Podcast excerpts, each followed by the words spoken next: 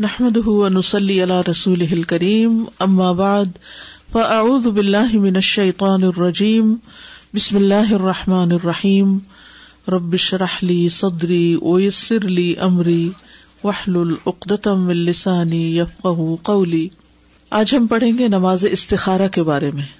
سجدہ صاحب کی طرح یہ بھی ایک ٹاپک ایسا ہے جس پر بے شمار سوال آتے ہیں۔ اور اس کے بارے میں بہت سی غلط فہمیاں بھی پائی جاتی ہیں۔ تو آئیے دیکھتے ہیں کہ قرآن و سنت سے ہمیں کیا پتہ چلتا ہے اور اس کا صحیح طریقہ کیا ہے۔ لفظ استخارہ کا لفظی معنی ہوتا ہے کسی چیز میں سے بہتر کو طلب کرنا، خیر مانگنا۔ جیسے آپ دیکھ رہے نا، استخارہ جو ہے، طلب رہتی تو روٹ کیا ہے اس کا؟ خیر۔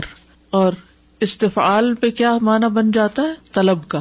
خیر طلب کرنا، خیر چاہنا۔ کہا جاتا ہے استخر اللہ یخر لک۔ اللہ سے استخارا کرو، اللہ سے خیر مانگو، وہ تمہارے لیے خیر کا انتخاب کرے گا، وہ تمہیں بہتر دے گا۔ تو یہ ہے بیسک کانسیپٹ کہ اللہ سے بہتری کا سوال کرنا کسی بھی معاملے کی۔ اور اصطلاحی معنی کیا ہے استخارے کا؟ اختیار طلب کرنا یعنی نماز استخارہ میں وارد شدہ نماز اور دعا کے ساتھ۔ اللہ کے نزدیک جو بہتر اور اولا ہے، اولا کا مطلب افضل ہے۔ اس کام کی طرف پھرنا اور اس کو طلب کرنا۔ جب انسان کوئی اہم فیصلہ کرنے لگے تو اس موقع پر اگر اسے سمجھ نہیں آ رہی کہ کیا کرنا چاہیے، تو اسے اللہ سے مدد مانگنی چاہیے اور بہتر انتخاب کی دعا کرنی چاہیے۔ باقاعدہ نماز اور دعا کے ساتھ، ٹھیک ہے؟ تو استخارے کی نماز بھی ہے اور دعا بھی ہے۔ اور دعا جو ہے وہ مصنون ہے مصنون دعا۔ ایک تو لوگوں نے خود ساختہ استخارے کی دعائیں بنائی ہوئی ہیں۔ نہیں، جو رسول اللہ صلی اللہ علیہ وسلم نے سکھائی ہے۔ علماء کا اجماع ہے کہ نماز استخارہ سنت ہے۔ استخارہ کے مشروع ہونے میں حکمت یہ ہے کہ اللہ کے سامنے سر تسلیم خم کیا جائے اور طاقت و قدرت سے نکل کر اللہ سبحان تعالی کی طرف التجا کی جائے۔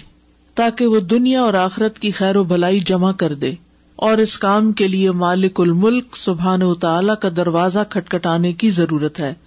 یعنی اللہ ہی ہے جو انسان کے لیے کسی کام میں دنیا اور آخرت کی بھلائی کو جمع کر سکتا ہے۔ اور اس کے لیے نماز اور دعا سے بڑھ کر کوئی چیز بہتر اور کامیاب نہیں، کیونکہ اس میں اللہ کی تعظیم اور اس کی صنع ہے اور اس کی طرف قولی اور حالی طور پر محتاجگی کا اظہار ہے۔ جیسے قرآن مجید میں آتا ہے نا وسطین بصبری وسلات مدد مانگو صبر اور نماز کے ساتھ۔ تو کسی بھی اہم معاملے میں ہم کیا کرتے ہیں؟ مدد مانگتے ہیں۔ اللہ سے نماز کے ساتھ اور اس مصنون دعا کے ذریعے۔ یاد رہے کہ انسان اللہ کا محتاج ہے۔ قرآن مجید میں آتا ہے، یا الناس انتم الفقراء الى اللہ واللہ هو الغنی الحمید۔ اے لوگو تم ہی اللہ کی طرف محتاج ہو اور اللہ ہی سب سے بے پرواہ تمام تعریفوں کے لائق ہے۔ امبیا ہمیشہ اللہ سے ہی خیر مانگتے رہے۔ جیسے موسا علیہ السلام نے دعا کی تھی، ربی انی لما انزلت الیہ من خیر فقیر۔ اے میرے رب، بے شک جو خیر بھی تو میری طرف نازل فرمائے، میں اس کا محتاج ہوں۔ اور یاد رکھیے کہ مومن کے بارے میں اللہ کا ہر فیصلہ خیر کا فیصلہ ہی ہوتا ہے۔ چاہے وہ کام جس پر ہمارا دل چاہ رہا ہے وہ ہو جائے یا نہ ہو، اس میں خیر ہی ہوتی ہے۔ انس رضی اللہ عنہ سے مروی ہے، وہ کہتے ہیں کہ میں نے نبی صلی اللہ علیہ وسلم کو یہ فرماتے ہوئے سنا کہ مجھے تو مومن پر تعجب ہوتا ہے کہ بے شک اللہ اس کے لیے جو فیصلہ بھی فرماتا ہے، وہ اس کے حق میں بہتر ہی ہوتا ہے۔ ٹھیک ہے؟ یعنی مومن کے لیے اللہ تعالیٰ جو فیصلہ فرماتا ہے وہ بہتر ہی ہوتا ہے۔ ہمارا کام کیا ہے؟ خیر مانگنا۔ اور فیصلہ کرنا کس کا کام ہے؟ اللہ سبحان و تعالی کا۔ لہذا پھر دعا مانگ کے انسان معاملہ اللہ پر چھوڑ دے۔ اور اللہ تعالیٰ بندے کے لیے جو بھی فیصلہ کرے، بندہ اس پر راضی ہو جائے۔ استخارے کی اہمیت۔ نبی صلی اللہ علیہ وسلم کا قرآن کی سورت کی طرح استخارہ سکھانا۔ یعنی جس طرح آپ قرآن مجید کی صورتیں سکھاتے تھے، ایسے ہی آپ استخارے کی دعا سکھاتے تھے۔ جابر بن عبد اللہ رضی اللہ عنہما سے مروی ہے۔ انہوں نے کہا کہ رسول اللہ صلی اللہ علیہ وسلم ہمیں تمام معاملات میں استخارہ کرنے کی اسی طرح تعلیم دیتے تھے جس طرح ہمیں قرآن کی کوئی صورت سکھاتے تھے۔ یعنی اتنی امپورٹینس ہے اس کی ہماری زندگی میں۔ صحابہ کا ہر معاملے میں اللہ سے مشورہ کرنا۔ انس رضی اللہ عنہ سے روایت ہے کہتے ہیں کہ جب زینب رضی اللہ عنہا کی عدت ختم ہوئی، کن کے نکاح میں تھی وہ؟ حضرت زید کے۔ تو رسول اللہ صلی اللہ علیہ وسلم نے زید سے فرمایا، اس سے میری طرف سے نکاح کا پیغام دے دو۔ زید رضی اللہ عنہ کہتے ہیں کہ میں گیا اور میں نے کہا، اے زینب، خوش ہو جاؤ۔ مجھے رسول اللہ صلی اللہ علیہ وسلم نے تمہارے پاس نکاح کا پیغام دے کر بھیجا ہے۔ سبحان اللہ، اب دیکھیے کہ جس شخص نے طلاق دی تھی اسی کے ذریعے آپ نکاح کا پیغام دے رہے ہم ایسی جگہ پر ہوں تو کیا کریں؟ ہم تو ایسی شادی کا بھی بائک آؤٹ کر دیں۔ اور اس شخص سے ہمیشہ کے لیے قطع تعلقی کر لیں کہ طلاق کیا ہوئی، گویا انسانیت کا رشتہ بھی ختم ہو گیا۔ اسلام کا رشتہ بھی اور انسانیت کا بھی اور ہر طرح کا تعلق کا بائک آؤٹ وہ کہنے لگی، میں کوئی فیصلہ نہیں کروں گی، حتیٰ کہ اپنے رب سے مشورہ کر لوں۔ پیغام کون بھیج رہا ہے؟ اللہ کے رسول صلی اللہ علیہ وسلم، اور کس کے ہاتھ بھیجا جا رہا ہے؟ حضرت زید کے ہاتھ۔ اور کتنی سمجھدار ہے وہ، کہتی ہے کہ میں فیصلہ نہیں کروں گی جب تک اپنے رب سے مشورہ نہ کر لوں یعنی استخارہ نہ کر لوں۔ وہ اپنی نماز گاہ کی طرف اٹھی۔ آپ دیکھیے، عربی کے الفاظ اوپر، فقامت الا مسجد گھر میں اپنے لیے ایک مسجد بنائی ہوئی تھی۔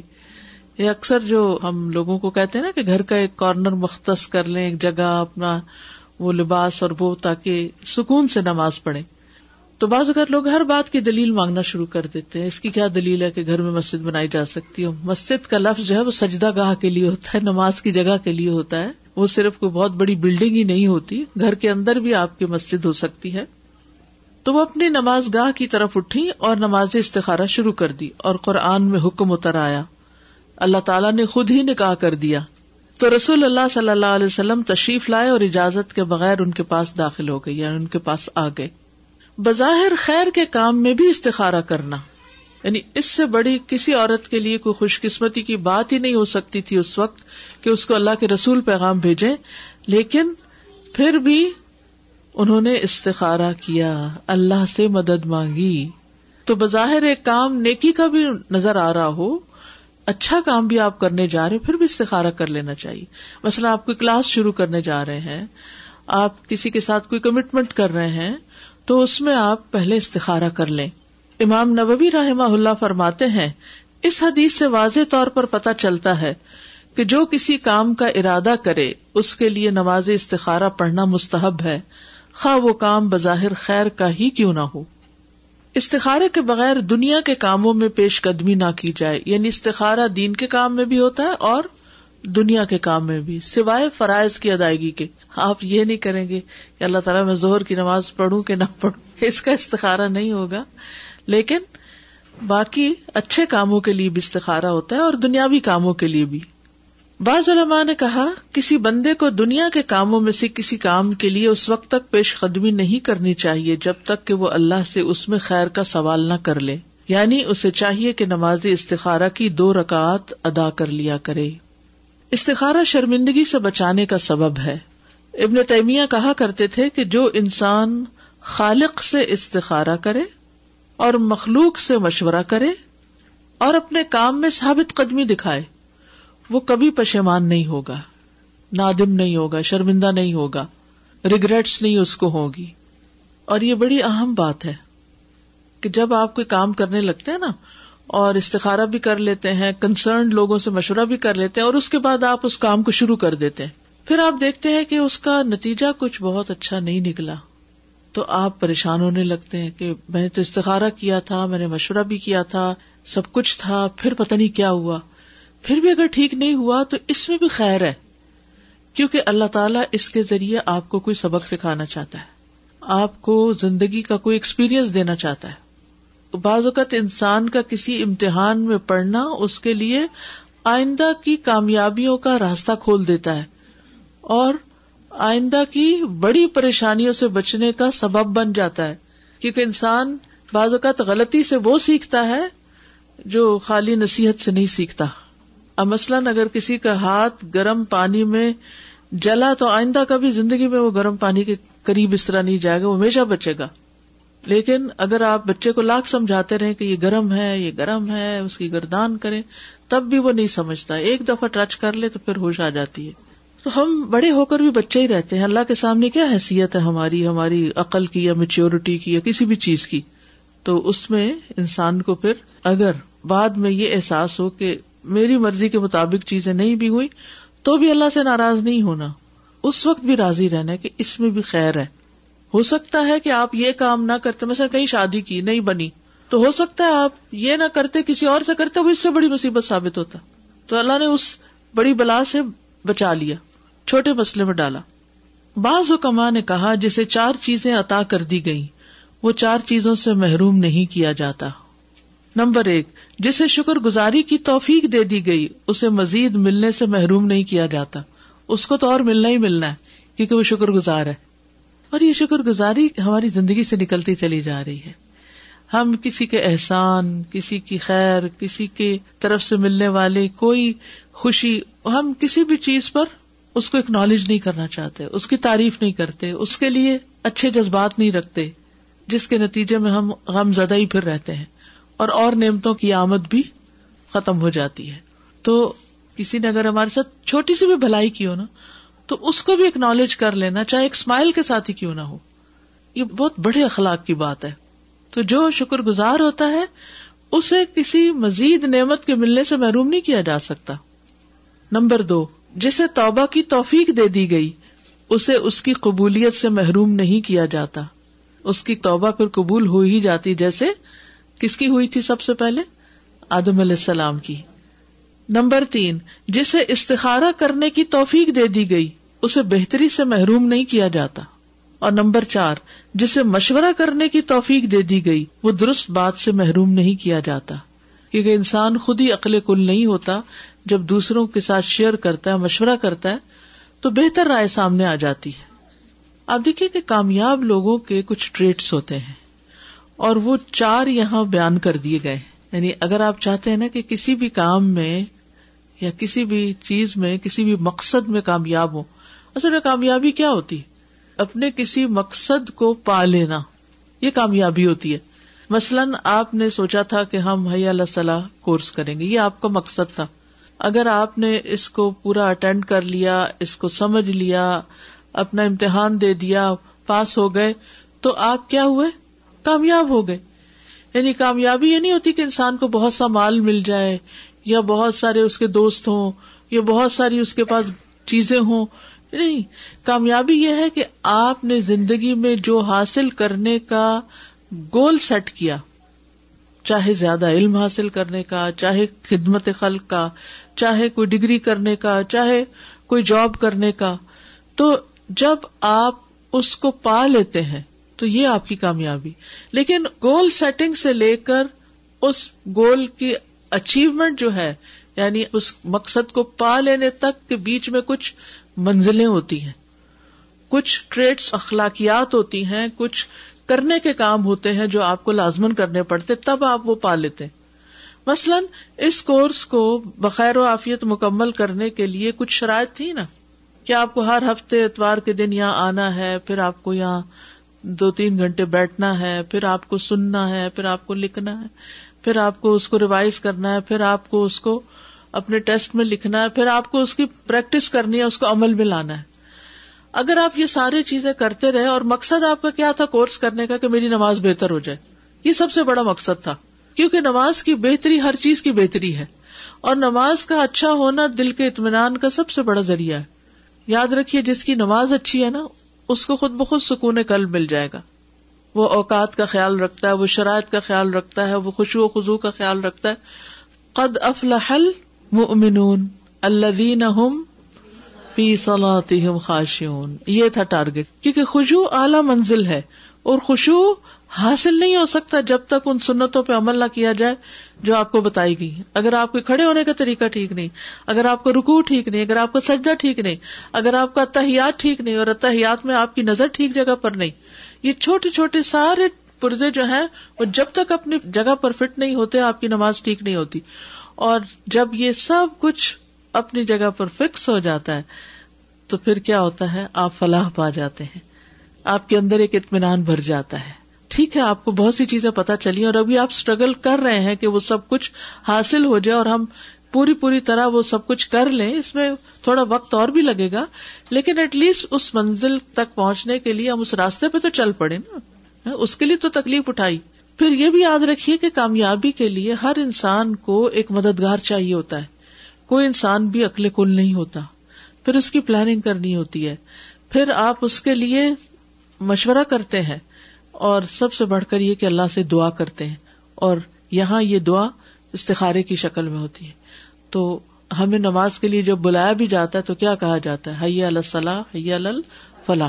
مومن کے لیے یہی کامیابی یعنی جس کی نماز صحیح ہو گئی، وہ واقعی کامیاب ہو گیا۔ آپ دنیا بھر کے سب سے امیر انسان بھی بن جائے تو ہم کامیاب نہیں اگر آپ کی نماز ٹھیک نہیں۔ تو یہ کامیابی کا ایک بہت اعلیٰ معیار ہے، اعلیٰ درجہ ہے۔ جسے حاصل کرنے کا آپ نے تہیا کیا۔ میں نے ایک عرصے تک اپنا یہ روٹین بنائی ہوئی تھی، نماز نبی اس وقت مجھے سب سے اچھی لگتی تھی کہ میں ہر روز ایک دو سفا پڑھ کے پھر اپنا جائزہ لیتی تھی، پھر ایک دو سفا پڑھ کے پھر اپنے آپ۔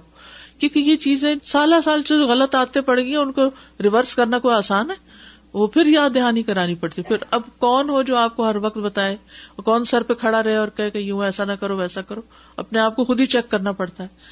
تو ان شاء اللہ تعالیٰ آپ دیکھیں گے کہ یہی نماز آنکھوں کی ٹھنڈک بھی بنے گی اور یہی نماز ان شاء اللہ آخرت میں بھی کامیابی کا ذریعہ بنے گی اور اس کے صحیح ہونے سے ٹائم مینجمنٹ بھی آئے گی، کلینلینس بھی آئے گی اور برداشت بھی آئے گی کیونکہ یہ نماز میں لمبا قیام جو یہ برداشت بھی سکھاتا ہے ہاں؟ تو بے شمار فائدے ہیں۔ تو بہرحال یہ کامیاب لوگوں کی عادتوں میں سے ایک عادت ہے کہ جب وہ کوئی اہم کام کرنے لگتے ہیں تو استخارہ بھی کرتے ہیں اور مشورہ بھی کرتے ہیں۔ اب سوال یہ پیدا ہوتا ہے کہ استخارہ کن امور میں کیا جاتا ہے؟ جائز اور مستحب کاموں میں۔ کس میں؟ جائز اور مستحب کاموں میں۔ استخارہ جائز کاموں میں کیا جاتا ہے؟ جیسا کہ شادی، جائز کاروبار وغیرہ۔ اسی طرح جب آدمی کو مستحب چیزوں میں، مستحب کو مطلب ہوتا پسندیدہ۔ مستحب چیزوں میں تعارض پیش آئے کنٹروڈکٹ کر رہی ہوں ایک دوسرے سے، یہ کروں کہ یہ کروں۔ تو استخارا کیا جاتا ہے؟ کنٹرڈکشن نہ ہو تب بھی کیا جاتا ہے، کنٹرڈکشن ہو تب بھی کیا جاتا ہے۔ جیسا کہ کوئی آدمی دو کاموں میں سے کسی ایک کا انتخاب کرنا چاہتا ہو، تو وہ زیادہ درست اور نفع سے زیادہ قریب کام کو منتخب کرتا ہے۔ پھر اس کام میں اللہ سے استخارا کرتا ہے۔ یعنی یہ نہیں ہوتا کہ اللہ یہ کروں یا یہ۔ دو میں سے ایک کو پہلے آپ اپنے دل میں ٹکائیں کہ میں ان دو میں سے یہ کرنا چاہتا ہوں، پھر اس کے لیے دعا کریں۔ ٹھیک ہے؟ یعنی استخارا یہ نہیں ہوتا یا اللہ یہ دو رشتے آئے کون سا لوں؟ نہیں۔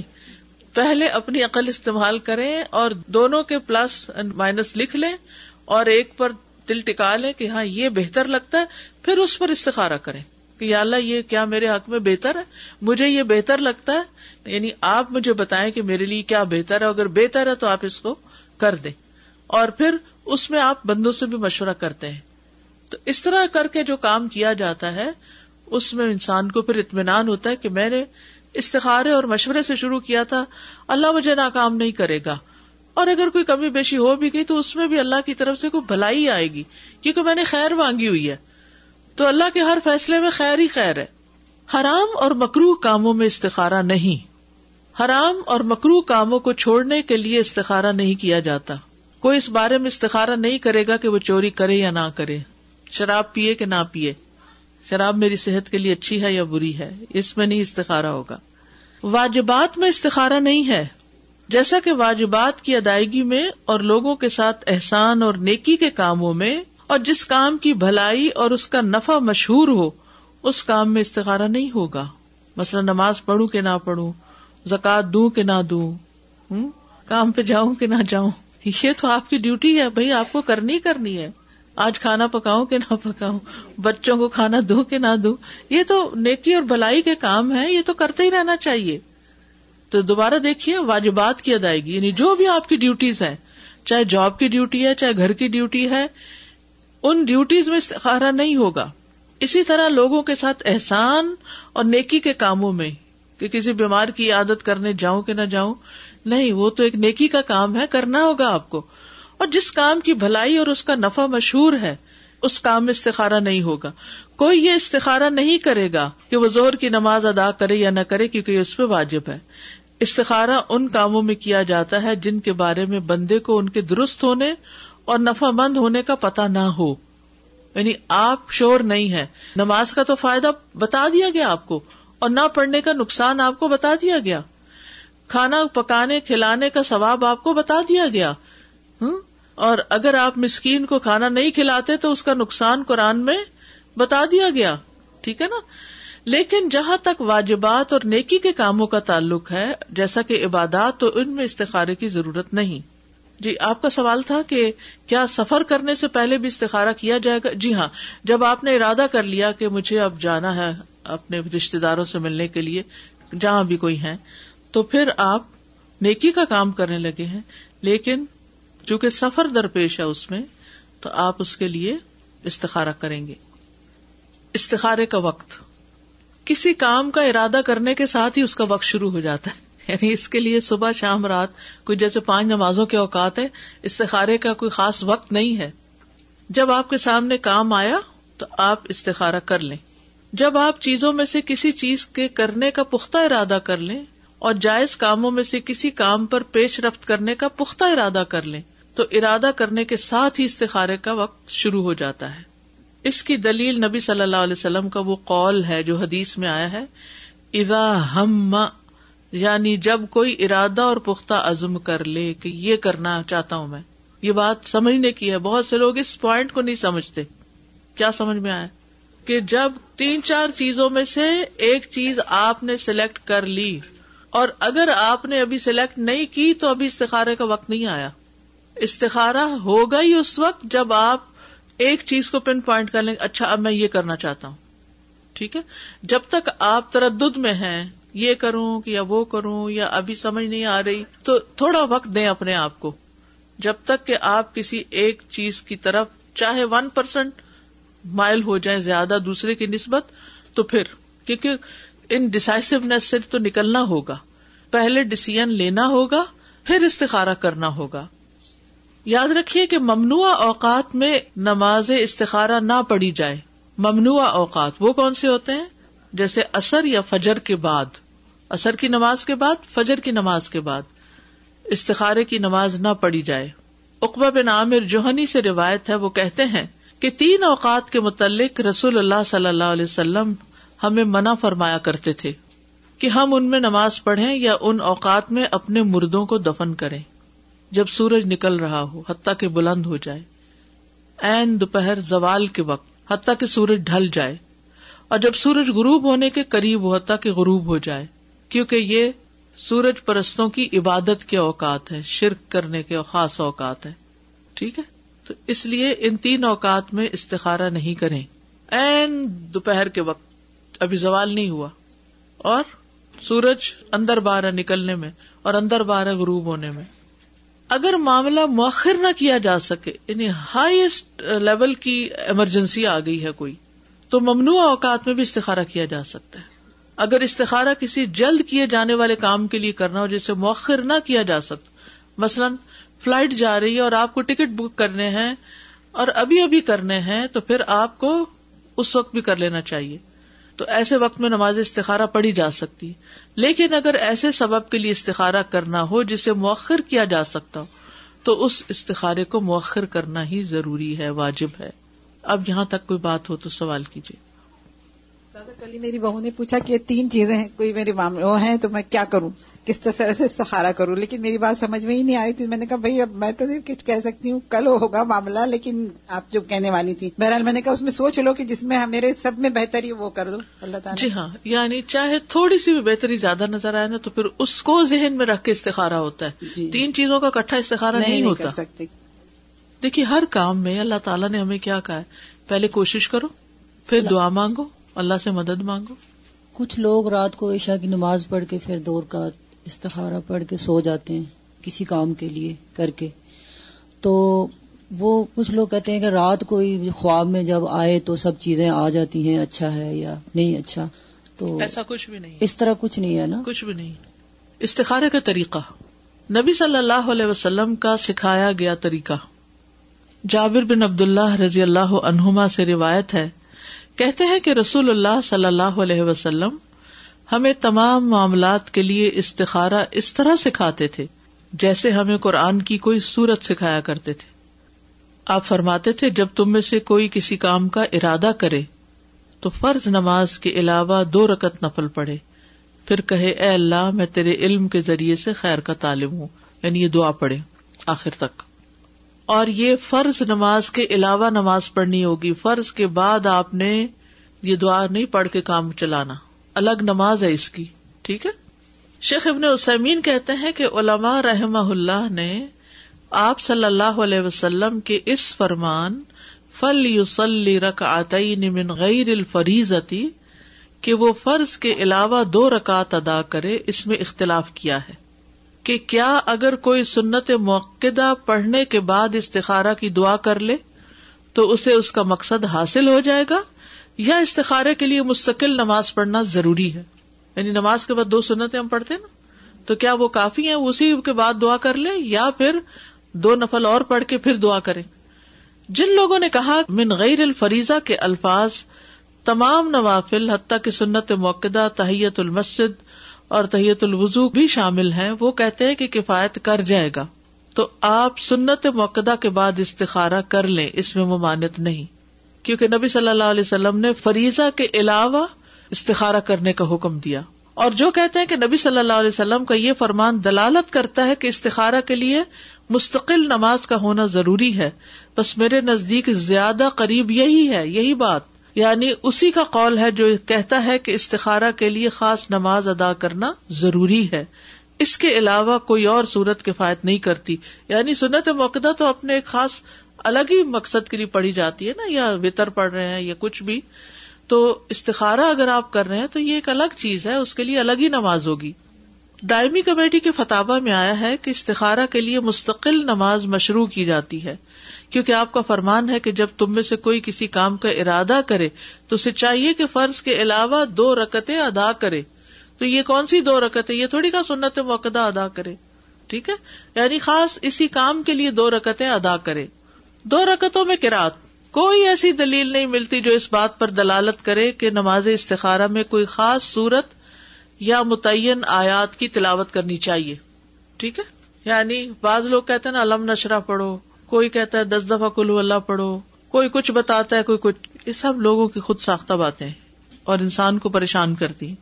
دین نے ہمیں آزاد رکھا ہے، جو تمہیں آتی ہے سورت وہ پڑھ لو۔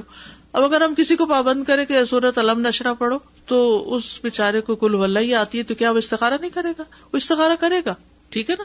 تو کوئی خاص مخصوص صورت نہیں ہے رائٹ صحیح بات کیا ہے کہ مسلمان جب نماز استخارا پڑھے تو وہ دونوں رکتوں میں سورت الفاتحہ پڑھے۔ پھر قرآن میں سے جو بھی اس کے لیے پڑھنا آسان ہو پڑھ لے۔ جب بن باز سے نماز استخارہ کی کیفیت کے بارے میں سوال کیا گیا تو انہوں نے کہا، اس کی کیفیت یہ ہے کہ دو رکعت نماز پڑھی جائے جیسے کہ باقی کی نفلی نماز ہوتی۔ ہر رکت میں سورت فاتح پڑھے اور قرآن میں سے جو بھی اس کے لیے پڑھنا آسان ہو، وہ پڑھے اور پھر دعا کرے۔ سلام کے بعد استخارے کی دعا پڑھنا، یہ بھی ایک سوال ہوتا ہے کہ یہ دعا اتحیات کے بعد پڑھ لی جائے، سلام سے پہلے یا بعد میں پڑھی جائے۔ دعا استخارہ میں مشروع یہی ہے کہ نماز سے فراغت کے بعد دعا کی جائے۔ اور یہ جمہور علماء کا موقف ہے۔ علماء کی اکثریت یہی کہتی ہے۔ بن باز کہتے ہیں کہ ایک مسلمان کے لیے مشروع یہ ہے کہ جب وہ نماز استخارہ پڑھے تو سلام پھیرنے کے بعد دعا مانگے، کیونکہ آپ کا فرمان ہے، تو جب تم میں سے کوئی شخص کسی کام کا ارادہ کرے تو وہ فرائض کے علاوہ دو رکتیں پڑھے پھر کہ اللہ سخیر کا بھی علم کا تو دو رکت کب پوری ہوگی؟ سلام پھیرنے کے بعد ہوگی۔ کیا دو رکعت پڑھے بغیر صرف دعا پڑھ سکتے ہیں؟ یہ بھی سوال آتا ہے۔ ٹھیک ہے نا؟ یہ واضح ہی ہے کہ استخارہ کی دو رکعت ہوتی پھر نماز کے بعد دعا کی جاتی ہے۔ لیکن اگر مسلمان نماز پڑھنے کی طاقت نہ رکھتا ہو، تو کیا نماز کے بغیر صرف استخارے کی دعائی پڑھی جا سکتی ہے؟ مثال کے طور پر کوئی عورت حائزہ ہو اور اسے کوئی حاجت پیش آ جائے اور وہ اس بارے میں استخارہ کرنا چاہتی ہو۔ کوئی بزنس ڈیل ہے، کہیں جانا پڑ رہا ہے یا کوئی بھی۔ لیکن وہ نماز نہیں پڑھ سکتی۔ تو کیا اس کے لیے صرف دعا مانگ کر استخارہ کر لینا جائز ہے؟ جی ہاں۔ اس کا جواب کیا ہے؟ جی ہاں۔ جس کے لیے نماز ادا کرنا ممکن نہ ہو۔ نفاس کی حالت میں عورت چالیس دن کے لیے، حیض کی حالت میں دس دن کے لیے اور وہ کام جس کے لیے استخارہ کرنا دس دن نہیں لٹکا سکتے۔ تو اب کیا کرے اب صرف نماز کے بغیر ہی دعا استخارہ پڑھ لے۔ امام نبوی فرماتے ہیں، اگر وہ نماز پڑھنے سے معذور ہو تو صرف دعا کر کے استخارہ کرے۔ دعا پڑھیے۔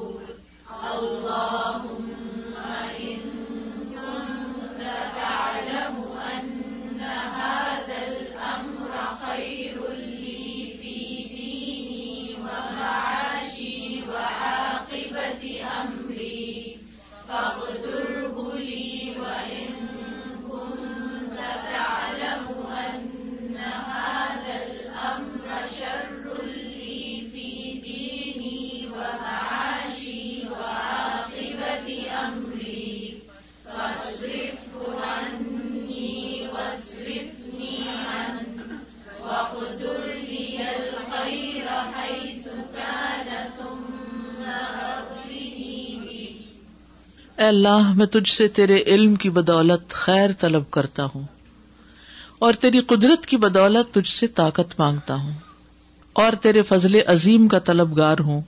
بے شک قدرت تو ہی رکھتا ہے اور مجھے کوئی قدرت نہیں۔ اور تو جانتا ہے اور میں کچھ نہیں جانتا اور تو تمام پوشیدہ باتوں کو جاننے والا ہے۔ اے اللہ، اگر تو جانتا ہے کہ یہ کام جس کے لیے استخارہ کیا جا رہا ہے، دل میں وہ رکھے اس کام کو۔ میرے دین، میری دنیا۔ اور میرے کام کے انجام کے اعتبار سے میرے لیے بہتر ہے، تو اسے میرے لیے نصیب کر لے۔ اور اگر تو جانتا ہے کہ یہ کام میرے دین، میری دنیا اور میرے کام کے انجام کے اعتبار سے برا ہے، تو اسے مجھ سے ہٹا دے۔ اور مجھے بھی اس سے ہٹا دے۔ پھر میرے لیے خیر مقدر فرما دے۔ جہاں بھی وہ ہو، پھر مجھے اس پر راضی بھی کر دے۔ اتنی خوبصورت دعا ہے۔